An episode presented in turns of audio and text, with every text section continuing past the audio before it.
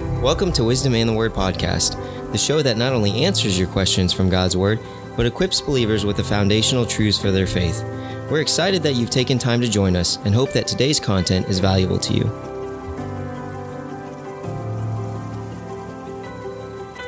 In today's episode, Pastor Wiley answers a listener's question from the Bible.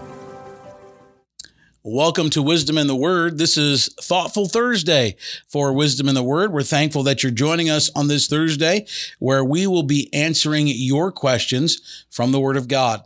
Uh, many of our listeners write in questions uh, and deliver them to us. If you have questions, we want to encourage you to uh, send them to us via email. We'd be glad to add them to our list and continue uh, on in answering questions from the Word of God. Uh, let's begin here today with our first question, and that is this James chapter number two has many verses about faith and works. Verse 24 is an example. Let me read to you. James 2:24 the Bible says, "Ye see then how that by by works a man is justified and not by faith only." And so the question is this. Uh, in regards to the faith and works, what killed Goliath? Faith or works? What killed Goliath? Faith or works? Well, I think this is a uh, I think this is a great question.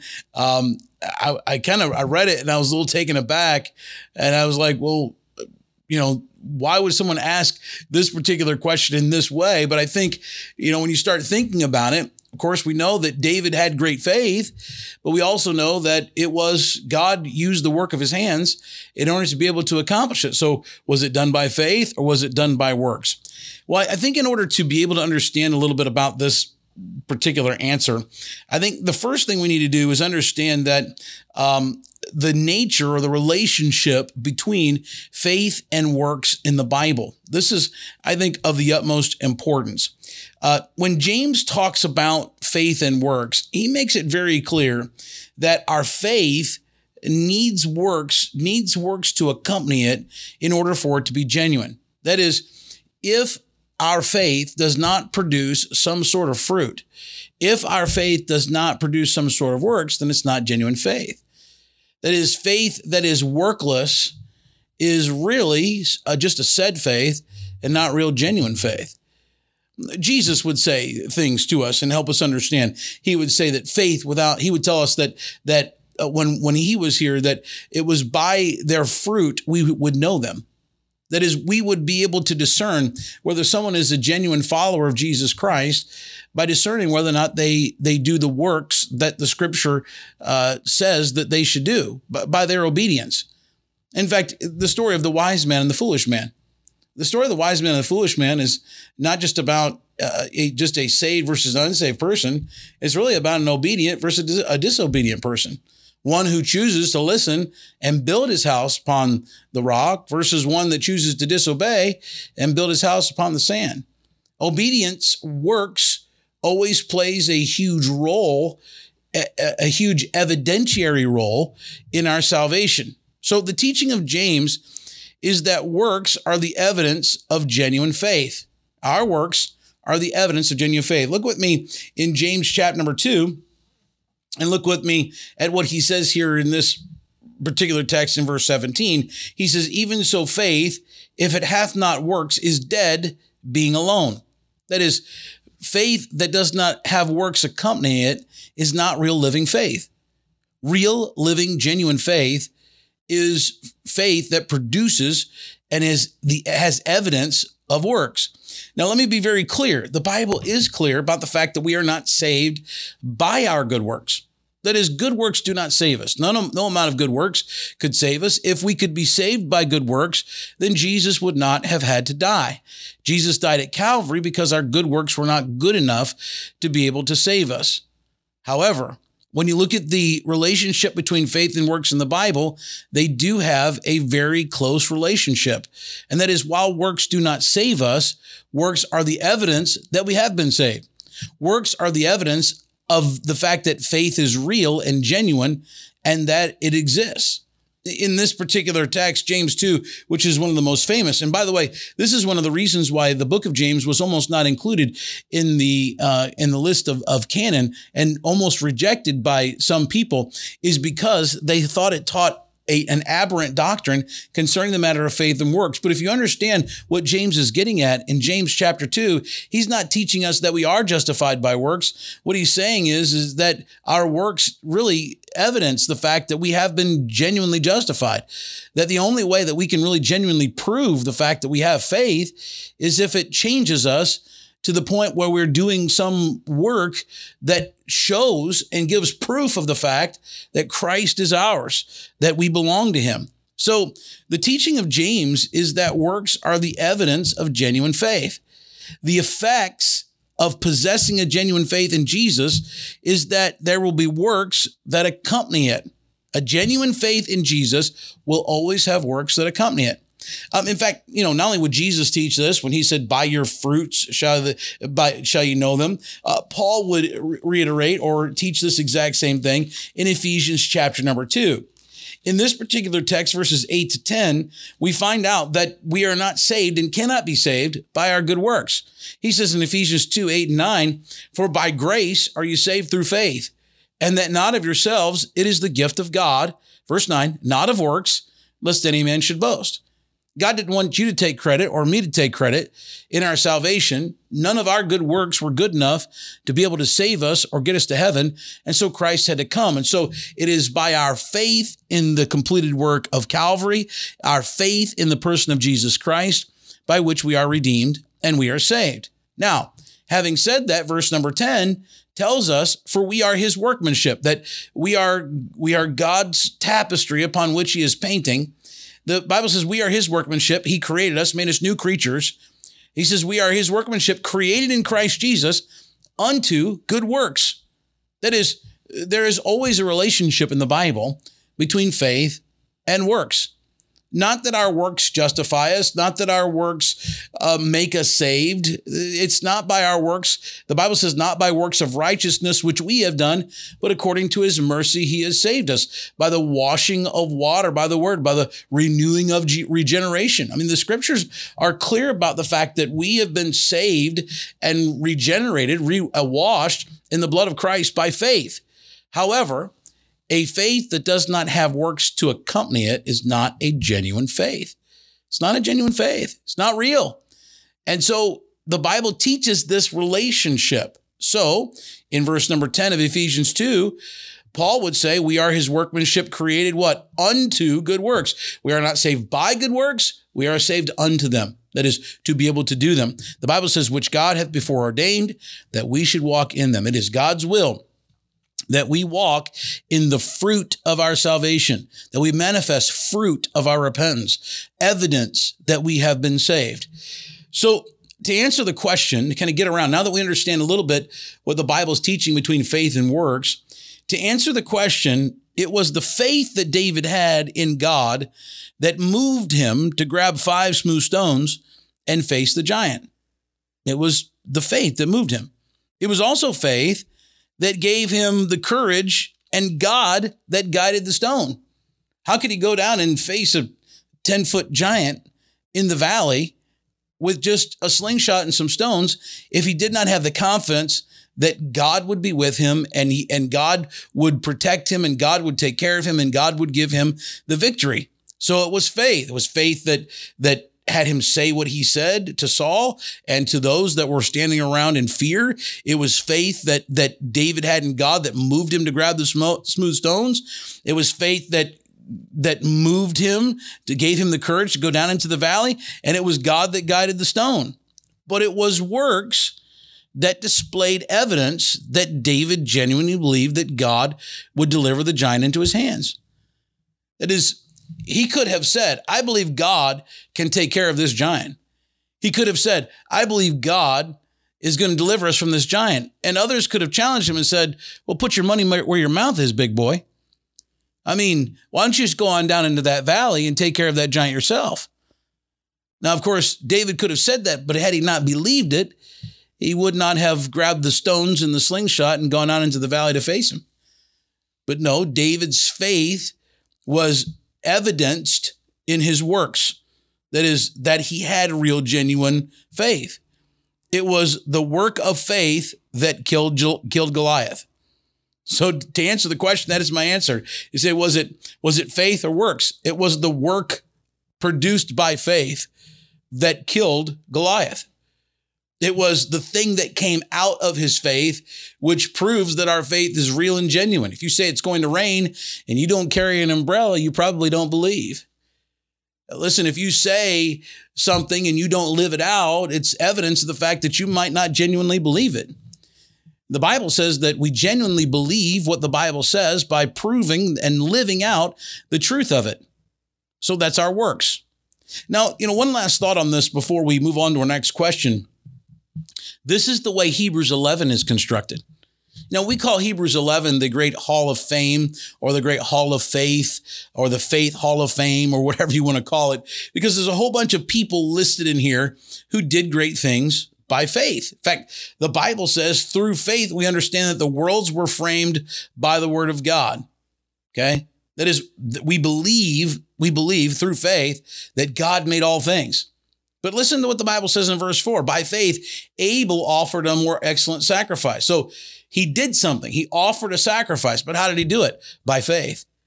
Uh, the Bible says in uh, verse number five, by faith, Enoch was translated that he should not see death, see death and was not found because God had translated him. Uh, look at verse number seven. By faith, Noah, being warned of God of things not seen as yet, moved with fear, prepared an ark to the saving of his house. That is, it was his faith in what God had said that moved him to do. He built the ark by faith. It was works, works. It was the works of his faith but the works of his faith were evidence that he genuinely believed it. That's why he built an ark on dry ground. In fact, as you go through the list in Hebrews, what you find is Hebrews 11 gives us a list of people who had great faith, but we've got to notice that their faith produced great works. This is the Bible's teaching on this subject. Works do not save us, but they do provide evidence of our faith. And if our faith is real and genuine, it will produce some sort of fruit, some sort of work in our lives, evidence of the fact that we have come to know Jesus Christ as our Savior. All right, great question. Let's move on to our second question today. And that is this In Genesis chapter 3, God speaks with Adam and Eve. An example is the question that God asks. He says, Adam, where art thou? Or basically, where are you? He also speaks to Satan in the book of Job, uh, where he asks him about where he's been going to and fro. So here's the here's the question. Since God is omniscient, why does he ask questions since he already knows the answers? Why does God ask questions? I mean, uh, is he looking for probing for something? Is he looking for us to provide us something that he doesn't know? But if we believe that God knows all things that there are to be known, then why would God ask the question in the first place? Well, this is a great question. Now, God is omniscient. He knows everything. Um, we also see in the scriptures that where God asks questions. Okay, for example, in the garden, God asks Adam where he is, what he's done. Okay, let's look at those questions in Genesis 3, uh, verses 9 and 11. Genesis 3, verses 9 and 11. Uh, we find uh, this particular dialogue recorded for us. Genesis 3 9, the Lord God called unto Adam and said unto him, Where art thou? Verse 11, he said, Who told thee that thou wast naked? Hast thou taken of the tree whereof I command thee that thou shouldest not eat? And so, you know, he asked him questions. Now, it seems that in heaven, in the book of Job, if we flip over there for just a moment, uh, into the book of, of Job, um, we find that in Job chapter 1 in verse number 7, he asks Satan where he has been. Job 1 and verse number 7. And the Lord said unto Satan, Whence comest thou? Then Satan answered the Lord and said, From going to and fro on the earth and from walking up and down in it. Now, the question really is now in the wilderness, we we have multiple times where God asks questions. In the wilderness, God asked Moses what he's holding in his hand. Exodus chapter 4 and verse number 2. And he basically just says it's a rod. It's a rod. In the crowd on the way to Jairus' house, Jesus asked the question, Mark 5 30, well, who touched me? Virtue has left his body. Who touched me? Now, being omniscient, God already knew the answer to these questions. He knows the secrets of our hearts. He knows the secret things. Psalm 44 21. So why does he ask? Why does he ask? Great question. Well, let me say this the questions that God asks always serve a purpose. He's not just asking questions for information's sake. We know and believe that God, when he asks questions, he has a reason for it. He does not ask to obtain information. He already possesses all the information. He does not need you to give him the specifics. He's not missing something. His questions serve a different purpose, and that purpose varies based on the context of the question and the needs of the one to whom the question is directed. That is, if God asks Adam a question, it's it really revolves around the context of what has happened. Why is he asking Adam where he's been? Why is he asking Adam why he's covered his, his nakedness? Why is he asking that? He's not asking for his own information. He's asking to make Adam aware and to make Adam respond and to make Adam responsible and culpable for his own sin. That is, after Adam and Eve ate the fruit that God told them not to eat and hid themselves from God, God called out and says, Where art thou? Now, God knew where Adam's physical location was, and that wasn't the point of the question at all. It wasn't that he didn't know where he was located. He knew he was in the garden. He knew exactly where he was all along. The question was designed to draw Adam out of hiding. That and God could have approached his sinful creation in anger. He could have could have been very violent and wrathful. He could have used harsh words, condemnation, instant judgment, could have taken him out, says I'm starting all over again, but he didn't do any of that. No. Instead, God approaches Adam with a question, and the question opens the door for further conversation. Is judgment coming? Yes. Is condemnation coming? Yes, it's coming. But it's in this way that God even shows his mercy. He shows his, his grace, his gentleness, uh, the desire to reconcile with this man, even though he's violated his command. And God is asking the question so that Adam will come to his own, his own conclusion. So that Adam will recognize. He doesn't ask questions so that he will give the answers. He asks us questions so that we will search ourselves for the answers. He already knows the answer to the question. He knows us better than we know ourselves. But he wants us to search ourselves for the answers, to be honest before him. Um, a teacher will do this, you know, in a classroom. Uh, you find this if he, um, you know, a, a teacher might say, you know, what's the capital of Ohio? Now, the teacher knows what the capital of Ohio is. At least we hope that the teacher knows what the capital of Ohio is but he's asking the question of the student in order to prompt them to search themselves in order to be able to find the answer. If a math teacher asks a, a, a student, what is five plus 12? Five plus seven. And if the, you know, student says, well, it's 13 or 14 or 11, well, they've missed the mark because there's an absolute answer to the question. He wants them to work it out. He wants them to figure it out. And so this is a good teaching thing that you see um, in the Bible. When God asks Adam, Where art thou?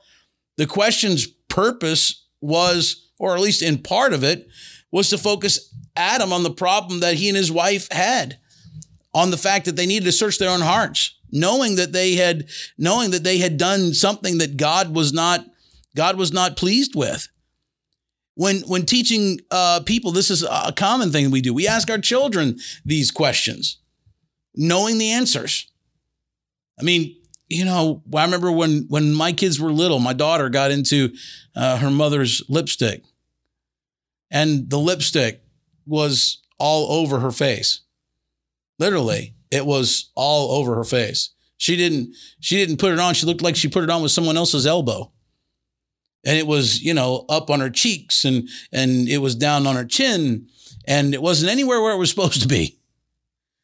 Well she knew she wasn't supposed to be in her mother's makeup. And so when we asked the question we didn't ask the question because we didn't know the answer. We already knew the answer. We asked her if she had been in her mom's makeup. Now again that was to make her accountable that was to bring her to the place of understanding her own responsibility. And that's why God does what he does. when God does this, eh, we see about this like other questions of God in scripture may have other purposes. God questions Job relentlessly about everything from Job's absence when the foundations of the earth were set. That is, he basically says, Where were you when I put everything together, when I made everything? Well, he knew where Job was. Job wasn't created yet. Now, all of these questions are instructional tools to emphasize God's power, God's sovereignty, his ability. Uh, when you look at the, the book of Jonah, in Jonah chapter 4 and verse number 4 and verse number 9, God repeats a, a question to Jonah. And the question, I mean, as you're looking at it, the question uh, is designed to stir self examination. In Jonah 4, verse number 4, then said the Lord, Doest thou well to be angry? And then in verse, again in verse number nine, he says, And God said to Jonah, Doest thou well to be angry for the gourd? And he said, I do well. Now he asked him twice the same question. What's God doing here? Well, he, he's pointing out some things. God questioned to Elijah is, you know, verse First Kings 19. Well, why are you here? What's, what's your purpose in coming here? Pointed out Elijah was straying from God's purpose for him. God's question in Isaiah, in Isaiah chapter 6, uh, whom shall I send? Who will go for us? Had the effect of prompting him to volunteer. During Jesus' ministry here on earth, he, uh, earth, he often used questions. A good teacher will use strategic questions to facilitate the learning process. And Jesus was the, the best teacher, the, the master teacher. At times, Jesus asked questions in order to set up an opportunity for learning. Whom do whom do people say that I am? Whom do ye say that I am? Um, when he asks questions, uh, what is written in the law? Um, you know, when we see the the Ethiopian eunuch, uh, the eunuch comes up. He says, "Understandest thou what thou readest?" You know, these are questions. Um, when Jesus asked the question, "What does this mean?" or he's asking, "How do you interpret this?" That is the way we should understand this is God is a father and he uses language to teach within the context of relationship. He's talking to us, he's conversing with us, and he's giving us opportunity to be able to answer. He, he's, he's a teacher. He's the great, and we're sitting in his classroom. We are sitting at his feet. And when he asks us questions, he doesn't ask us because he doesn't know the answer. He asks us because he already knows the answer. And most of the time, we already know the answer. We just need to reconcile ourselves to what the right answer is, to come to the right answer, or maybe change our answer, or maybe look at our answer and say it's not sufficient. It's not because he doesn't know the answer, but he wants us to know the answer. And not only does he want us to know the answer, he wants to know us. And he wants us to know ourselves and see ourselves sometimes in the way that he sees us. So when we think about the way that God asks questions, it's a great question.